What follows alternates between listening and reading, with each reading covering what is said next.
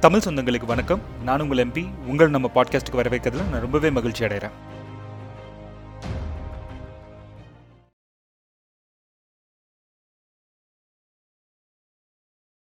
இன்னைக்கு நம்ம பார்க்க போறது ஒரு ஹிஸ்டாரிக்கல் நாவலை பத்தி. ஆயிரத்தி தொள்ளாயிரத்தி நாற்பத்தி ரெண்டுல கல்கி கிருஷ்ணமூர்த்தி அவர்கள் எழுதி வெளியான பார்த்திபன் கனவு தான் அது. இந்த பாட்காஸ்ட்ல நாலு முக்கியமான விஷயத்தை பத்தி பேச போறோம். ஒன்னு இந்த பார்த்திபன் கனவோட ஸ்டோரி லைன் என்ன? ரெண்டாவது இதோட முக்கியமான கதாபாத்திரங்கள்லாம் யார் யாரு? மூணாவது இந்த ஸ்டோரியோட பிளாட் எங்க இருக்கு? இது எப்படி நகருது? நாலாவது விஷயம் எனக்கு பிடிச்சமான கேரக்டர்ஸ்லாம் என்னென்ன? Welcome to this brand new episode of the MPs podcast Parthiban Kanavu. Parthiban கனவு மொத்தம் மூணு பாகமாக வெளிவந்தது. கல்கி அவர்களோட மிச்ச நாவல்களான பொன்னியின் செல்வன் சிவகாமியின் சபதம். இதை கம்பேர் பண்ணும்போது பார்த்திபன் கனவு கொஞ்சம் சிறுசு தான் நீங்க இதை படிக்கணும்னு நினைச்சீங்கன்னா இந்த ஆர்டர்ல படிக்க ஆரம்பிங்க சிவகாமியின் சபதம் பார்த்திபன் கனவு பொன்னியின் செல்வன். ஏன் அப்படி சொல்றேன்னா சிவகாமியின் சபதமும் பார்த்திபன் கனவும் ஒரு சீக்வல் சிவகாமியின் சபதத்தில் வர one third of the characters வந்து பார்த்திபன் கனவுல ஓவர்லாப் ஆகி வரும். ஸோ உங்களுக்கு இதை படிச்சிங்கன்னா அது உங்களுக்கு ஒரு சீக்வல் மாதிரி தான் இருக்கும். என்ஜாய் பண்ணுவீங்க. நான் அப்படியே ரிவர்ஸில் பண்ணினேன். அதாவது பொன்னியின் செல்வன் பார்த்திபன் கனவு சிவகாமியின் சபதம். ஸோ அந்த எக்ஸைட்மெண்ட் உங்களுக்கு இருக்காது. தயவு செஞ்சு இந்த மாதிரி படிங்க. இப்போ ஒரு ஒன்லைனருக்கு வருவோம். பார்த்திபன் கனவோட ஒன்லைனர் என்ன அப்படின்னு கேட்டிங்கன்னா சோழ அரசரான பார்த்திபன் வந்து ஒரு கனவு வச்சுருக்காரு. அதாவது தன்னோட சோழ நாட்டை வந்து பல்லவர்கள் கீழே இருக்கிறதுல இருந்து வெளிக்கொண்டு வந்து ஒரு இண்டிபெண்ட்டான ஒரு கண்ட்ரி ஆக்கணும் அப்படின்றது தான் அவரோட கனவு. இது நிறைவேறிச்சா இல்லையா? அதை பற்றி சொல்கிறது தான் பார்த்திபன் கனவு.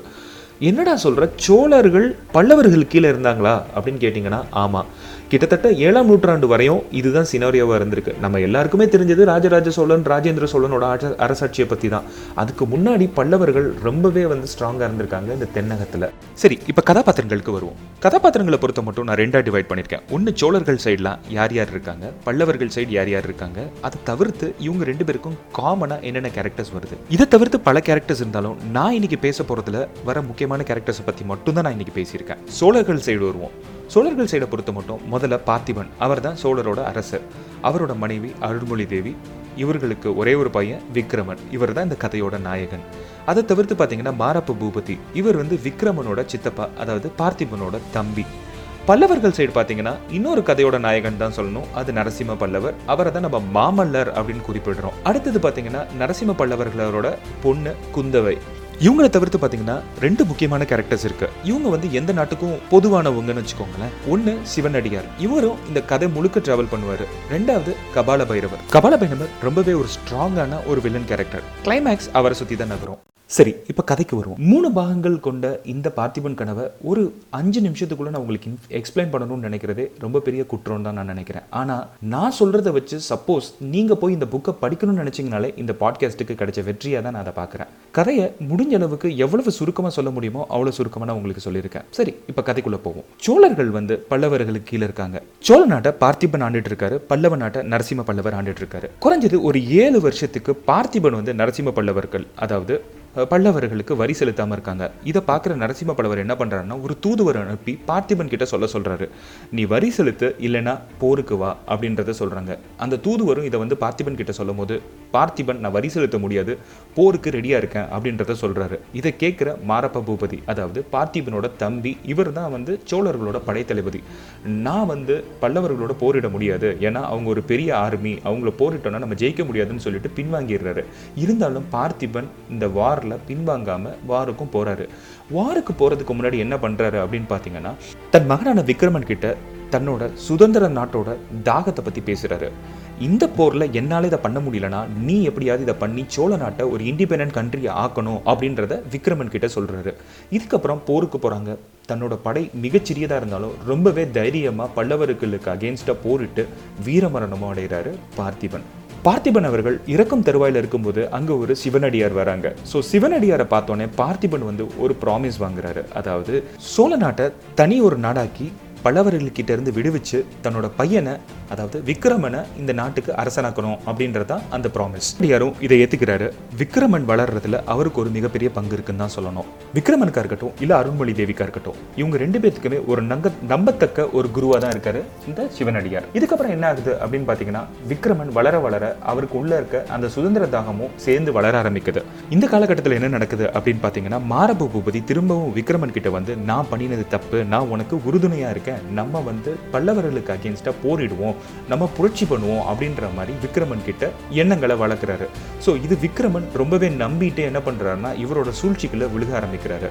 அங்கே ஒரு மலை இருக்கு அந்த மலைக்கு மேலே ஒரு பல்லவர்களோட கொடி இருக்கு. இதை இறக்கிட்டு நம்ம சோழர்களோட கொடியை ஏற்றுவோம் இன்னைக்கு பர்டிகுலராக இதை பண்ணுவோம் அப்படின்ற மாதிரி ஒரு நாளும் தேதியும் ஃபிக்ஸ் பண்ணுறாங்க ஸோ இதை வந்து ஒரு சூழ்ச்சின்றதை அறியாமல் விக்ரமனும் ரொம்பவே போல்டாக இதுக்குள்ளே இறங்குறாரு.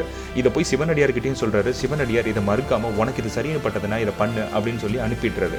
இந்த மாதிரி ஒரு நிகழ்வு நடக்க போகிறது அப்படின்றத மாரப்ப பூபதி வந்து இமீடியட்டாக பல்லவர்கள்கிட்டையும் சொல்லிடுறாரு. ஸோ பல்லவர்களோட ஆர்மி ரொம்பவே தயாராக இருக்காங்க. விக்ரமன் இந்த மாதிரி ஒரு நிகழ்வை பண்ண ஆரம்பிக்கும் போதே பிடிபடுறாரு கைது செய்யப்படுறாரு. இம்மீடியட்டாக அவரை கொண்டு போயிட்டு நரசிம்ம பல்லவர் முன்னாடி நிப்பாட்டுறாங்க.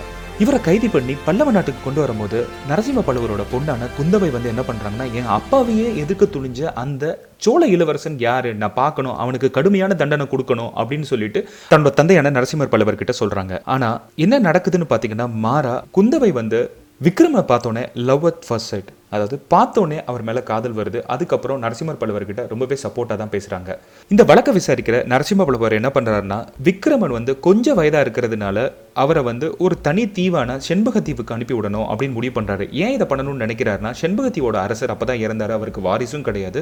ஸோ அந்த நாட்டில் மக்கள் வந்து ஒரு நல்ல அரசர் எதிர்பார்த்துட்டு இருக்காங்க. ஸோ அந்த தருணத்தில் தான் நம்மளோட கதையோட நாயகனான விக்ரமனை வந்து அங்கே அனுப்பிச்சு விட்றாங்க. விக்ரமனும் நாடு கடத்தப்படுறாரு. ஒரு கண்டிஷனோட இனிமேட்டு அந்த செண்பகத்தீவுலேருந்து இங்கே வந்தால் கண்டிப்பாக மரண தண்டனை தான் அப்படின்றத ரொம்பவே கிளியராக நரசிம்ம சொல்கிறாரு இவர் போகிறதுக்கு முன்னாடி என்ன நடக்குதுன்னு பார்த்தீங்கன்னா குந்தவை ஆல்ரெடி விக்ரமனை பார்த்து விக்ரமன் மேலே காதல் வயப்படுறாங்க. பட் இவரும் போகிறதுக்கு முன்னாடி இந்த ஒரு பொண்ணை பார்க்குறாங்க ஆனால் இந்த பொண்ணு வந்து நரசிம்ம பல்லவரோட பொண்ணான குந்தவைன்றது அவருக்கு தெரியாது.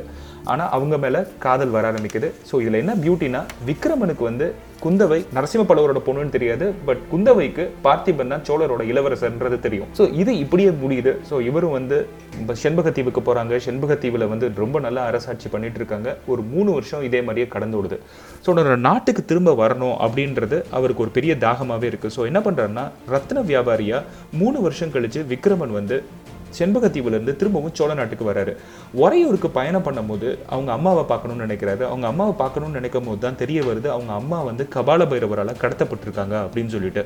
ஸோ இமீடியட்டாக விக்ரமன் அவங்க அம்மாவை காப்பாற்றணும்னு சொல்லி முயற்சி பண்ணுறாரு ஆனால் சில காரணங்கள்னால உடம்பும் சரியில்லாமல் போகிறதுனால அவங்க அம்மாவை காப்பாற்ற முடியறதில்ல. பட் ஆனால் அதுக்கு பதிலாக என்ன பண்ணுறாங்கன்னா சிவனடியார் வந்து அருள்மொழி தேவியை போய் காப்பாற்றிட்டு கூட்டிகிட்டு வந்துடுறாங்க. பட் சிவனடியார் கபால பைரவர்கிட்ட மாட்டிக்கிறாங்க. இது தெரிய வர விக்ரமன் என்ன பண்ணுறாருன்னா தன்னோட தாயோட உயிரை காப்பாற்றின சிவனடியாரை எப்படியாவது காப்பாற்றி ஆகணும்னு சொல்லிட்டு விக்ரமன் கபால பைரவரை தேடி போகிறாங்க ஸோ இதுதான் கிளைமேக்ஸ் ஸோ இங்கே என்ன நடக்குதுன்னு பார்த்தீங்கன்னா கபால பைரவர் கொல்லப்படுறாரு. கொல்லப்பட்ட பிறகு திரும்பவும் விக்ரமன் நரசிம்ம பல்லவர்கிட்ட முன்னாடி கொண்டு போய் நிறுத்தப்படுறாங்க. ஏன்னா இவர் ஒரு கண்டிஷனோட தான் அங்கே போயிருக்காங்க. அதாவது இனிமேல் திரும்பவும் நீ நாட்டுக்கு வந்தேன்னா நீ கொல்லப்படுவ அப்படின்றது நரசிம்ம பல்லவரோட ஒரு தீர்ப்பு. இவர் அங்கே கொண்டு போகிறாங்க கிளைமேக்ஸை நான் உங்ககிட்டே விட்டுறேன்.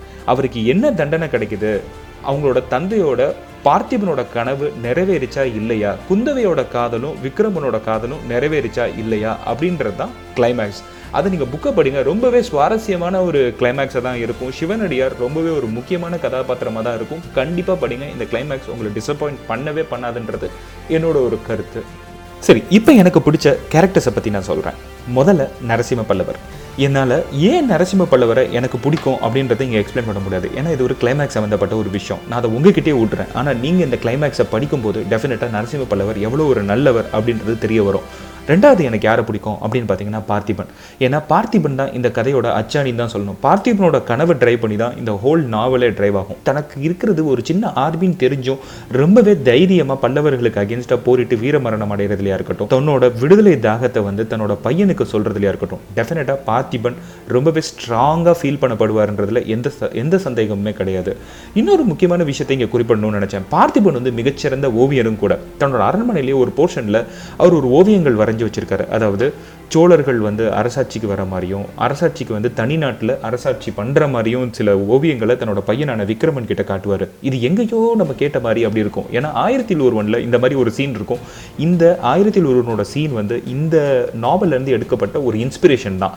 என்னென்னா ஆயிரத்தில் ஒருவனில் ஒரு ஓவியத்தை வந்து பார்த்திபன் அங்கே இருக்க பார்த்திபன் காட்டுவார். அதாவது அங்கே சோழ மன்னர் என்ன காட்டுவார்னா தூதுவன் வர மாதிரியும் தூதுவன் வந்த பிறகு மாறி பெய்யும் அதை மழை பெய்யும் அதுக்கப்புறம் வந்து இவங்க தஞ்சை நோக்கி பயணிப்பாங்க. ஸோ இந்த மாதிரி ஒரு சீக்வல் காட்டுவார். இதே தான் வந்து பார்த்திபன் வந்து தன்னோட பையனான விக்ரமனு காட்டுவார். அதாவது சோழ மன்னர்கள் அரசாட்சிக்கு வர மாதிரியும் ஸோ சோழ மன்னர்கள் அரசாட்சிக்கு வந்த பிறகு நல்லாட்சி புரிகிற மாதிரி சில ஓவியங்களை காட்டுவார். அதாவது ஃபியூச்சரிஸ்டிக்காக இருக்க ஓவியங்களை வந்து அப்போ காட்டுவார்.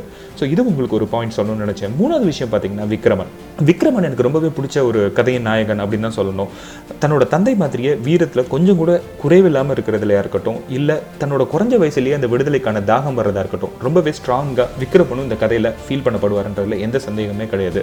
விக்ரமனை கைது செய்யப்பட்டு நரசிம்ம பலவர்கள்ட்ட கொண்டு போய் நிப்பாட்டும் போது கூட தான் கொஞ்சம் கூட பட்ச் பண்ணாமல் எனக்கு விடுதலை தான் வேணும் அப்படின்னு சொல்கிறதுல விக்ரமன் ஓங்கி தெரிவாருன்றதுல எந்த சந்தேகமே கிடையாது. இந்த மூணு கேரக்டர்ஸ் தான் எனக்கு ரொம்பவே ஒரு ஃபேவரட்டான கேரக்டர்ஸ் இந்த கதையை பொறுத்த மட்டும். ஹோப்ஃபுல்லி இந்த வீடியோ உங்களுக்கு பிடிச்சிருக்கும் நான் நம்புறேன். பிடிச்சிருந்ததுன்னா லைக் பண்ணுங்க கமெண்ட் பண்ணுங்க ஷேர் பண்ணுங்க. மறந்துடாம சப்ஸ்கிரைப் பண்ணுங்க. அந்த பெல் ஐக்கானையும் கிளிக் பண்ணிக்கோங்க. இன்னொரு இன்ட்ரெஸ்டிங்கான வீடியோவில் உங்களை சந்திக்கும் வரை உங்களிடம் இது விரைகிறது உங்கள் எம்பி வணக்கம் வாழ்த்துக்கள்.